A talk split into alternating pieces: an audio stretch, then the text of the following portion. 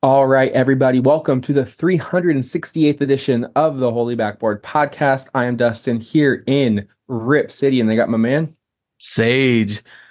Man, I'm so excited to talk about this draft. It's it's it's not a good draft by any means, but I'd rather be talking draft than talking about a 60 point loss or a 30 point loss type of type of thing. So, you know, talking about talented youngsters that and their development and what they can do on this team is much more exciting to me than you know we we our old veterans played 30 minutes and we lost by 60 if the draft were to be held today portland would own the fifth pick their own the 10th pick from golden state the 34th pick which is charlotte's second round pick that is a very valuable pick. That's better that's than high, that's any a high first. round pick. Yeah. And then the 38th pick from Atlanta. So those are two very valuable second round picks. Uh, Portland is is really stocked uh, in this draft. Uh, probably not the draft you want to be stocked in, but regardless of the draft, whether it's 1986, 2000, 2013, whatever bad draft class you want to say, there's talent. 2000 is probably the ultimate outlier, but there is talent every single year. Uh, and if there is a year to take a home, not a home run, a grand slam swing, it's this year. You need to swing for the fences um, because th- this draft doesn't have the Wembanyama. There's no Doncic. There's no Zion.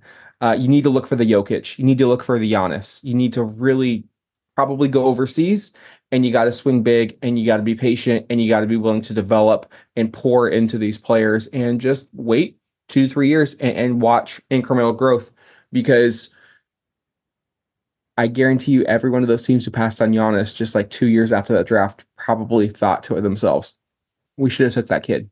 And he would have been fine at number one and he would have been fine at number 10. Like it didn't it didn't matter. This this draft in my in my memory is most comparable to 2013, where there is a consensus right now, and that's who we're going to be discussing as the number one pick. But no one's going to be surprised if this person falls to three or four, I mean, anybody could go number one. I mean, Anthony Bennett, like, so I was working for the Blazers in 2013.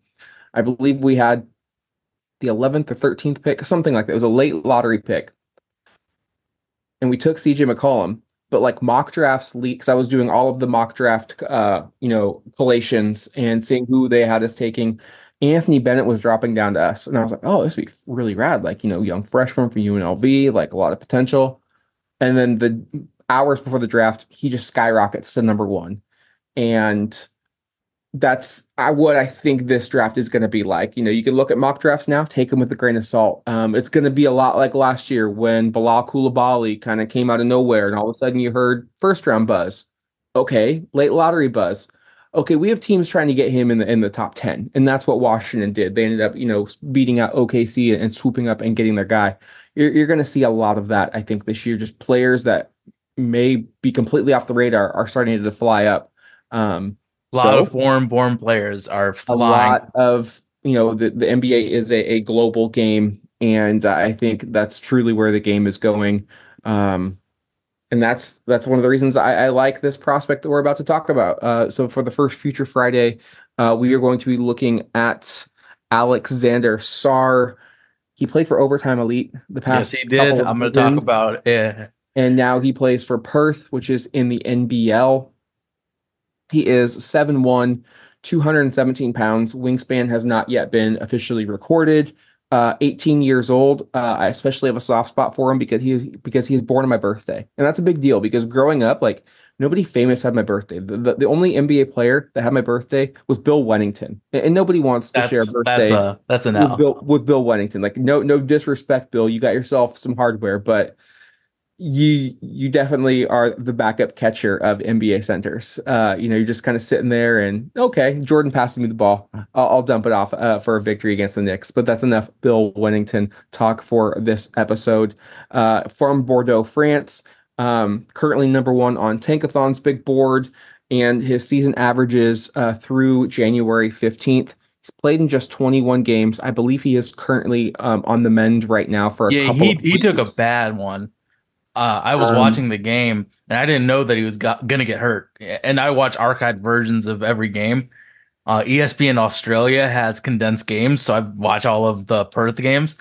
And he was just dribbling the ball, and then non-contact fell, and I was like, "Oh well, it, it's over for him." And then he came back in, and now I think it's a smart move that he's uh, gonna stay. I, I, he should be 100 percent for the draft. He's not playing like Perth is giving Bryce Cotton the ball and having him run the show. Yeah, these international leagues, when you look at the statistics, you're not going to be over overblown because they play to win. Like they're not about developing talent. They know their talent goes goes uh overseas to the NBA. Like that's their young talent. Same thing when we talk about Nikola Topic, that that's that's just what what happens. Like they play vets and they play guys who know are going to get them victories. They're not interested in being a farm system for the NBA. So on the season, 21 games, 18.8 minutes per game, averaging 9.8 points, doing so on 48.8% from the field on 7.6 uh, field goal attempts per, per night, shooting 28.3% from downtown on two and a half attempts per game, shooting 63% from the line on 2.6 free throw attempts per game, grabbing 4.8 rebounds, one assist, 1.2 blocks, half a steal, uh, doing so, um, like I said, just under 19 minutes with a player efficiency rating of 19.06. So, do you want to talk about? uh, It's been a minute since we did this. Do you want to talk offense or defense first? Because Well, it has to be. I think you need to do it based upon the player's strengths. And the reason he is considered the top prospect in the draft is for his defensive versatility, defensive impact. You see the the, the new wave of, of NBA player, and I think we discussed this on a previous episode where you, you look at Kevin Durant uh, just 15 years ago, and like that was considered like an alien. And now all of a sudden, like Giannis gets drafted, and then you know, Wembanyama and Chet Holmgren, and players are getting bigger, they're getting longer, leaner, faster. Alex Sarr is in the mold of the new wave. Yeah, Evan Mobley monster. Yeah, Like- Evan Mobley type stuff. Whether you think he's worthy of being the top pick or not, I think his value inherently, especially for a Western Conference foe, lies in the ability to at least match up the best possible way with Wembanyama and Chet Holmgren. Like 7-1, moves fluid, has length. Like no, no defender is going to shut those players down, but you have to have your own version of a Wembanyama and a Holmgren. Uh, make no mistake about it. He just has the ability to move his feet laterally really well.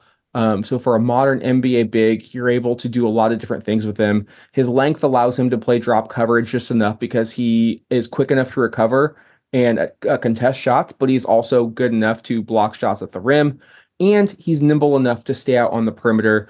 Uh, my favorite thing to do when I when I look at prospects is to look at like the, the quote unquote flashes of brilliance, like what gets you up out of your seat. And they had uh, two games this year, early in November, which really skyrocketed his When he stock. got when he got uh him and when they got the G when League he Ignite in played the the G League Ignite, like he had two defensive plays. One, he was isolated on the island with with Ron Holland, another projected overall top overall pick in this draft, and he just defensively just just walled him up for a whole possession. I mean, think Kevin Love on Steph Curry in the 2016 NBA Finals Game Seven. Like when, when K, K Love was just like, "No, you're not getting by me, no matter what," and he just he just clamped up. That's that's what what Sarr gives you the ability to do. Uh, you're gonna, especially in today's NBA when offenses are kind of breaking the game. He is has the ability to switch on anyone and do a, a marvelous job.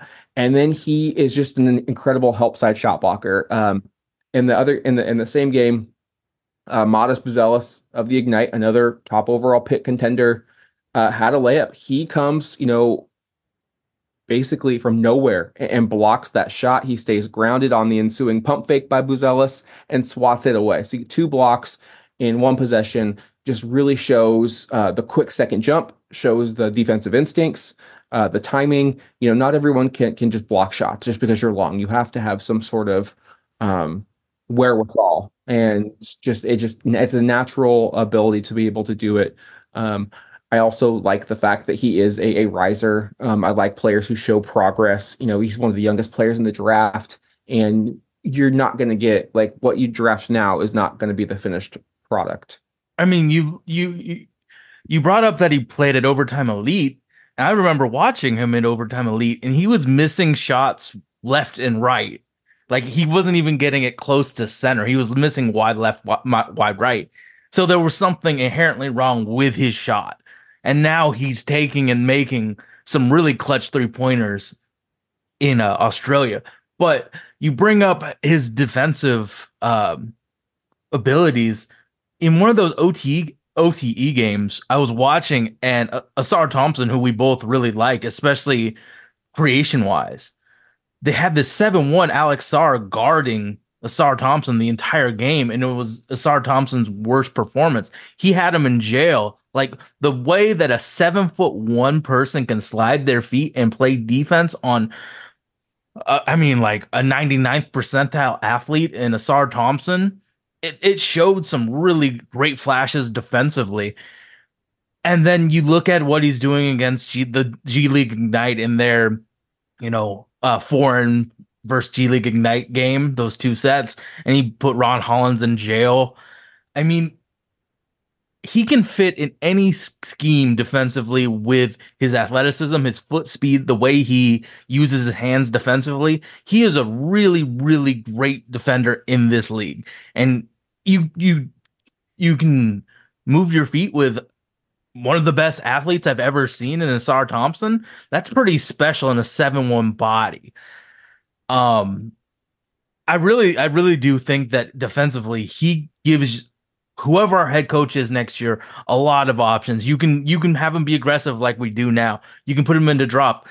The only thing that I think he would struggle with defensively is post defense against Joel Embiid. But guess what? Everybody will get problems going against Joel Embiid in single coverage. So yeah, I think he he needs to add more muscle. Oh yeah, play, absolutely. on ball defense, but again, he's 18. I I also like the tools are there. Like he's going to need more experience. He's going to need time. He's going to need nurturing, but the tools are there. Like there, he has tools that you can't teach. He has fluid hips. He has nice lateral movement, go go gadget arms, solid shot blocking instincts, and he's got a smooth gait. Like those are those mm-hmm. check all the boxes of a big man. Like you don't want them to be uh, slow prodding you don't want them to be flat footed. You don't want them to have a hitch in their giddy up. You don't want them to have, you know, lower leg injuries or history. Talk about Donovan Clingan without talking about Donovan Clingan. exactly. Like you, you know, that yeah, that's a dinosaur. Like they're extinct. I love dinosaurs, but they are extinct. You need somebody who's going to be able to move um, and just move really well and smoothly on the court. Um, yeah, I like mean, he's with, got incredible with agility with the responsibilities that each center has to do for this for their teams, he hits everything that you have to do. The defensively, and we're not talking about rebounding because that's probably his physicality and rebounding is his biggest weakness because he is. Yeah, he he is not a cure all prospect. No, right? comes in. You need to have like Jarred Vanderbilt be his power forward. You need a Buck Williams, Brian Grant, like Maurice Lucas, enforcer, power mm-hmm. forward that is yep. going to be physical, that is going to rebound the basketball, uh, because that's he he's not that. And I don't think he ever will be. No. And like I, I think that makes him have like the Evan Mobley type of he can play center, but he can also play power forward because right now his body is not ready for 82 games at center for any NBA team he he can barely handle 15 minutes in the very very aggressive and physical NBL but you look at what he can do just defensively it, it, it, it, it's special. You just have to have a specialized rebounder like Paul Millsap or something next to him so he can um, he can do all the dirty work that Sarr just his body isn't ready for it. And but you look at the shoulders and you think he could add weight but I don't want him to be like Donovan Clingan, where he adds 20 pounds on his frame and then, you know, issues begin to happen because you're heavy.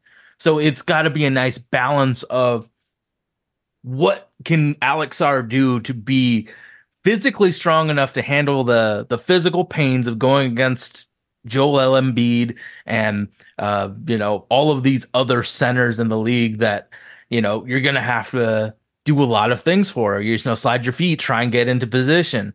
But we, if if whoever gets Sarr has to have a rebounder at the four and the three, and right now that ain't really happening with the Portland Trailblazers. The one downside to him playing in Australia and not in the states, where you can readily watch him readily get media coverage. Like nobody is talking about Alex Sarr. Uh, obviously, he's not Wembanyama, but but there's no, there's not a lot of draft prospects in the current college basketball that. I mean, like we said, this is a heavy foreign influence draft class. The one thing that kind of eased my concerns about Chet Holmgren and how long and lanky he was was they would do so many features on him and you would watch him and you could just see the toughness and you could tell like he wasn't going to back down. Like he he had that that ability uh mentally that he, he's skinny but he is going to put up a fight and I I don't know I can't answer that question for Sarr and that would go a long ways into how much I would be willing to go up in the draft and grab him or not. Like I don't know if he's got that that dog personality where he's just going to be an absolute animal and really enjoy that adversity and the confrontation that Holmgren does. Like that gets Holmgren run, r- running. I watch Alex Sarr quite a bit, and he's he's about it. People talk shit to him because you know highly regarded prospect in the NBL. People people try and bully him. He's about it and hits like really high leverage three pointers in like the last second and wins the game because of it and talk shit right back. But he has a real hesitation when it comes to actually being physical. But if he can attack via the perimeter offensively, he's got the dog in him. I just think that he knows he's weak physically and avoids it like it's the plague. Like if, if let, let's talk offensively. He does not go into the paint much at all. And no.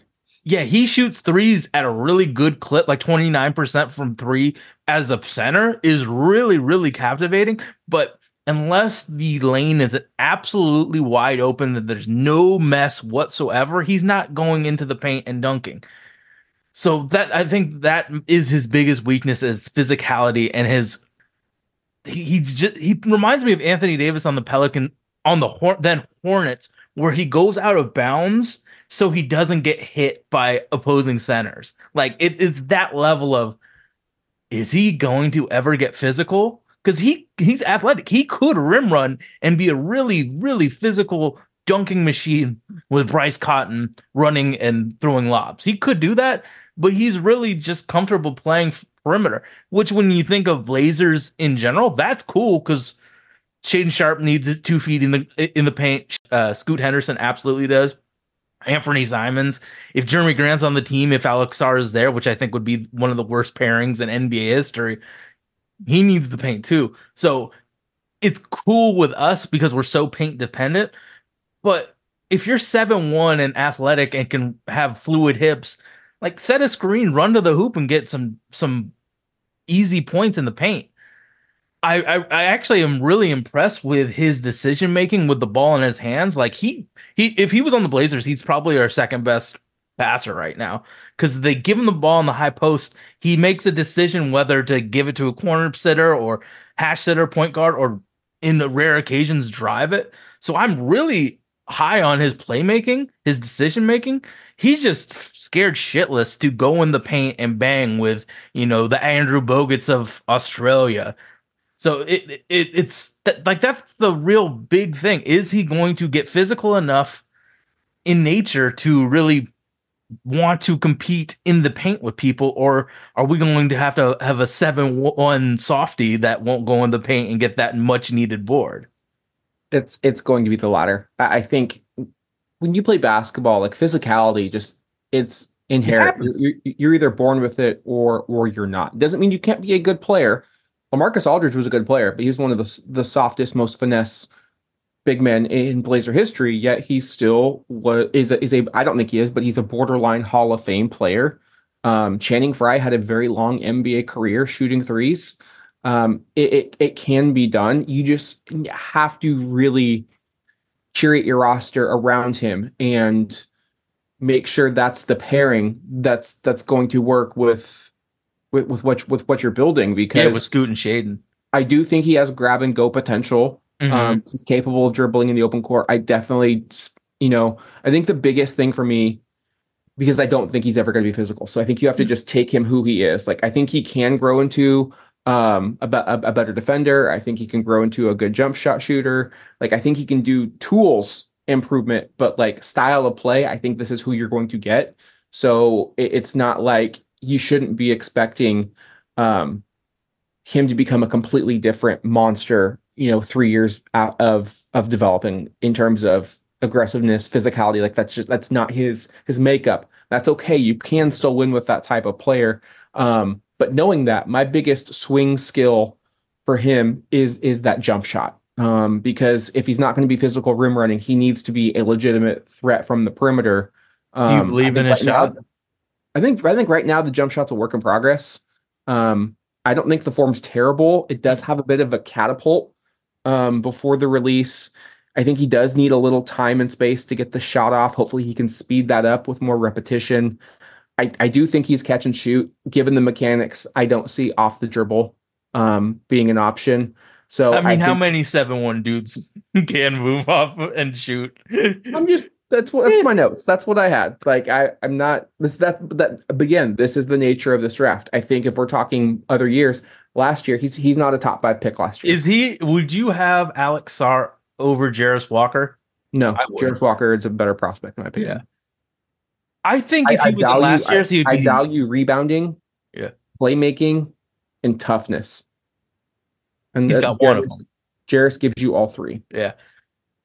I, I I really do believe in what I, I think it's a debate between Sarr and like a Taylor Hendricks. So I Taylor like 9 10 on my board. So I think that's where Sarr would be um, this year if he were in last year's uh, draft class. So as much as I think he could help the Blazers, and as much as I do think he is going to be the top pick in the draft, uh, I, I know a lot can change, but especially if he doesn't play for the rest of the year. I, I still this is a draft where I really don't think you want the number one pick. For whatever it call it a hunch, call it just a feeling in the gut, but I think the best player in this draft 10 years from now is going to be someone taken 7, 12, 27. Like you just don't know. It, it's going to be a very weird draft where mm. your scouts they're going to earn this, their this is where they earn their money, bro. This is where you earn the money because it could be a draft where Kevin McCullar is mm-hmm. the ends up being the best player, like, or at least has the best rookie year. Remember when Malcolm Brogdon yep. rookie of the year in 2014? That was supposed to be a loaded draft class. Brogdon comes in as a fifth year guard out of Virginia and second round pick, wins rookie of the year and six man of the year. He's had a great career. He's had a better career than I would argue Andrew Wiggins. Mm-hmm. And Wiggins was considered the golden goose. So was I remember we watched him at uh, uh the Hoop uh, Summit. Hoop Summit, yeah. I was like, so like this, that, is, this so as much so as good. I would like Alex Sarr on the Blazers, there's there's just an inherent pressure that comes with being a number one overall pick. Part of me still believes if Anthony Bennett didn't go number one and went slid down further, that maybe he has a bit of a better year. Like there's just so much pressure that comes with being that top dog. Like I think DeAndre Ayton too. Like mm. you look at him and you're like, that's the number one pick. But if like if somebody would have taken him at 10, you're like, that's that's that's awesome. Value. He has had yeah. a 10th overall pick career. Yeah. Like he's had a solid borderline all-star uh, career. He's a top 10 big. Like, yeah, that, that is a really good pick. But he was picked ahead of Trae Young and and Luka Doncic. And now all of a sudden you're like kind of like you're getting the word bust maybe thrown out, like or under underachiever. Like expectations determine how you look at somebody based upon where they were drafted. So uh, it's just a really weird, really, really weird draft. Uh, my comparison uh, for him is Miles Turner meets Evan Mobley. Um, is that when, the lowest? The the meet most I, I, I don't have it okay. in me this year to do the the bottom okay. and the upper. Like I would say, like if if he this is my like you know yeah if if you draft him and he hits, I think you're getting Miles Turner meets Evan Mobley. Yeah, I I think his lowest tier because I, I don't have a child. I can think of this. I think it's Zach Collins. Like because Zach Collins with a with a good three point shot is kind of what I see at the lowest tier. Like Zach's not going to stop you a post up, but he's going to help side defense. He's going to play really good switch defense. I mean, and if, if Zach Collins had a really consistent jumper, and I, I believe that he'll be like a 37, 38% three point shooter. So I, I kind of believe in that, but yeah, Zach Collins is kind of the the low. I honestly think that he could come in and be Miles Turner like day one because Miles Turner has some of the same weaknesses that he does. Um, I think if if he if he becomes Evan Mobley with a jump shot, that's his 99th percentile because Evan Mobley is so special defensively. But I also think Sarr can be too, but it's kind of the mentality. Evan Mobley is absolutely willing to mix it up defensively and physical uh, physicality in the paint. And I, I think we both don't really believe in that.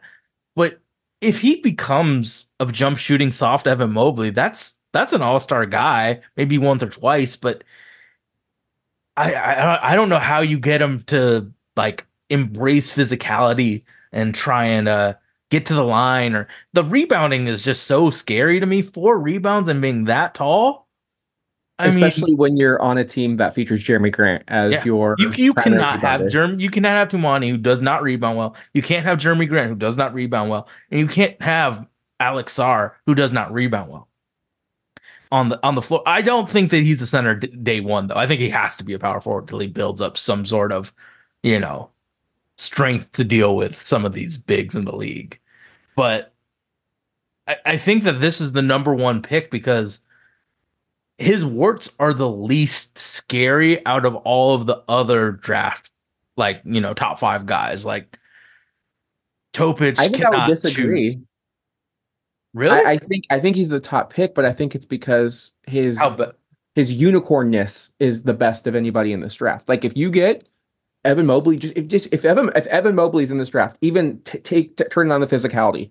If you're telling me Evan Mobley's in this draft and that's what you're going to get, you take that a million times over you know, as as great of a player as Topic could be, or you know, one of the the French wings, whether it's Risacher or Saloum, like if they if they bloom, like I just think if if Sarr hits, I think that's the best player in this draft, and that's like you're just not going to find seven one players who move like that. And when the Western Conference, you're going to have to go through Oklahoma City and San Antonio.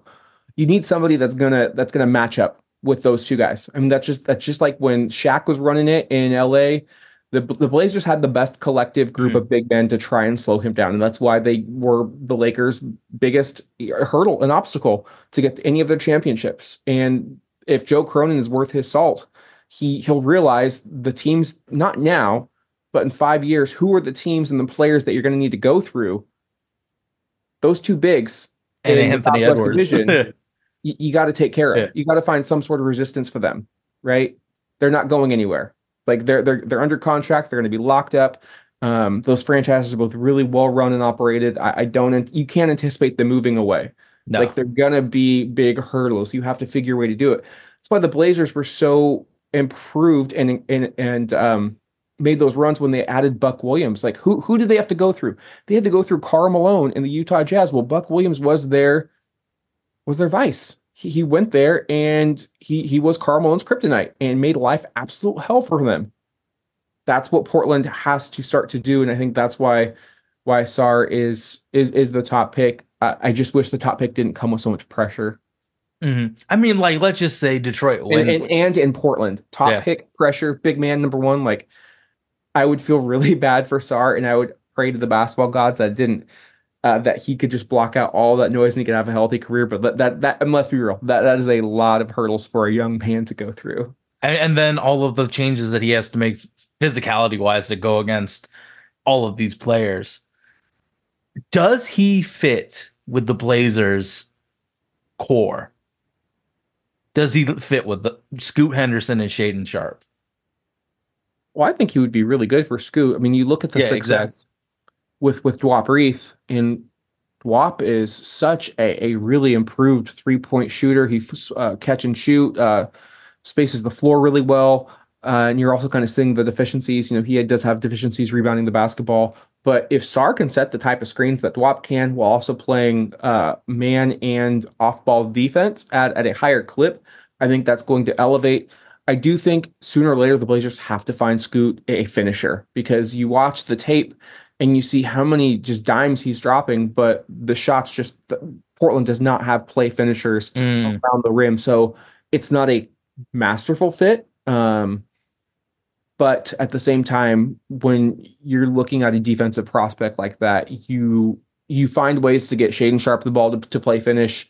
Um, you've got Kris Murray who can can hit threes. Uh, hopefully, you can go out and get a wing that can also play finish as well. Um, I don't think Portland really has that that small forward, quote unquote, just guy. Like they're yeah. they're looking for another guy like that. Maybe it's maybe it's Perry. We've only seen a little bit um, from there, but I think if I think that's the beauty of Scoot, pass first point guard. He's gonna fit. He's gonna really get well. him in this spot. He's gonna hopefully unclog the paint for Scoot, and um, I, I just think with Scoot's tenacity on defense, I think they could do a lot of really fun things. Shaedon's got a lot of the same tools. Like you want to get guys with just a ton of tools that you can mold. Like it's much easier to make something when you have all of the ingredients. Mm-hmm. When you're trying to substitute and you have to keep substituting, like that's when the finished product's gonna get like this tastes like ass. but if you have every ingredient, like this is you know five stars. Yeah, I, I think that he fits with what we're doing, especially offensively. Like the fact that he isn't a paint guy is going to help Scoot. It's going to help everyone. And I think that you can find a lob threat a lot easier than finding a guy that can be this versatile defensively. There isn't that many dudes. Like I, I said how well DA moves for a big, but if we compared how DA moves versus how Alex Sarr moves, it's a complete like it's different planets of how well he moves, how well his hips move. Like this guy could be one of the best defenders in the league and stretch out the floor for Scoot and Shaedon. And I think that's great. You just you just have to find a roster that makes his weaknesses not as big of a deal. I don't think you're ever going to make him turn into Ed Davis with the physicality. So you need to find a guy that, you know, rebounds really well and can pass in the ball. But like I I I would really love to see dribble handoffs between Alex Sarr and Scoot Henderson. So I think um if you're Portland, just and you really want him, just hope the Wizards don't move him the top spot because yeah, I, I, I don't think he's a good fit with Wembanyama. I don't think he's a good fit in Detroit with Jalen Duren. Uh, I don't think he's a good fit in Charlotte. They, they've got Mark Jesus, Williams. They've got bigs for forever. I mean, they've just got a ton of centers that they've been cycling through. Um, and obviously there are other teams that could jump them, but the teams ahead of Portland right now, like I think Washington's the one team that makes a lot of sense uh, for for Alex Sarr. So I mean, there is potential for Portland to get him at three or four, or if they wanted to package some picks and move up. But um, you know, this is the first. and he would be pretty awesome defensively. This is the first of of many uh, prospects. Uh, I don't know who we will do next, but it will be coming out. You know, it's fun once the calendar flips to the actual draft year. That's when I, I really start to get a little bit excited, um, especially having two picks and just knowing like, hey, like we need to keep adding. Like best player available. The Blazers are in no position to really say no to a prospect um, you, you got to go out there and you got to swing for the fences and, and, take the the highest upside, especially this year, because you know we're not trying to win next year, the year after. Like we're really looking three to five years down the line, and you want to look back at that draft and say we took we took what we thought is is the highest upside, and we're going to get them to that that point. You, I agree with everything you said, but you also have a you need to find someone with a floor good enough to actually be in the NBA. There's some high upside bets like Matas that I, I don't think he's that. I don't know if he has the highest of upsides, if I'm being honest. But that's another. But he, you, they fucking had him featured at like combine talking about joining the G League Ignite last year. Honestly, I only see two bigs that are. This is a, a quote unquote good big draft. I only see two bigs that can do everything that you need defensively. So, but I, yeah, I, I think that there's a pretty good chance that we have three first round picks because of all of our tradable assets in this one. So, you know, a, as evaluators, you have to stand on your toes a little bit to, you know, you know, look at French players, look at Americans, G League, all of these, uh, Australia. There's there's a lot of Australian people that I think is going to be good. So, you know, it's it's going to be a uh, an experience trying to watch all this basketball along with watching our Portland Trailblazers lose against good teams. Um, so thank you all for listening. The uh this will be out Thursday night or Friday. I don't know how uh you know excited I will be about posting this, but this was Alex Sarr, the the the chalk version number one uh, of this draft class. So thank you all for listening, and we are out of here. Peace.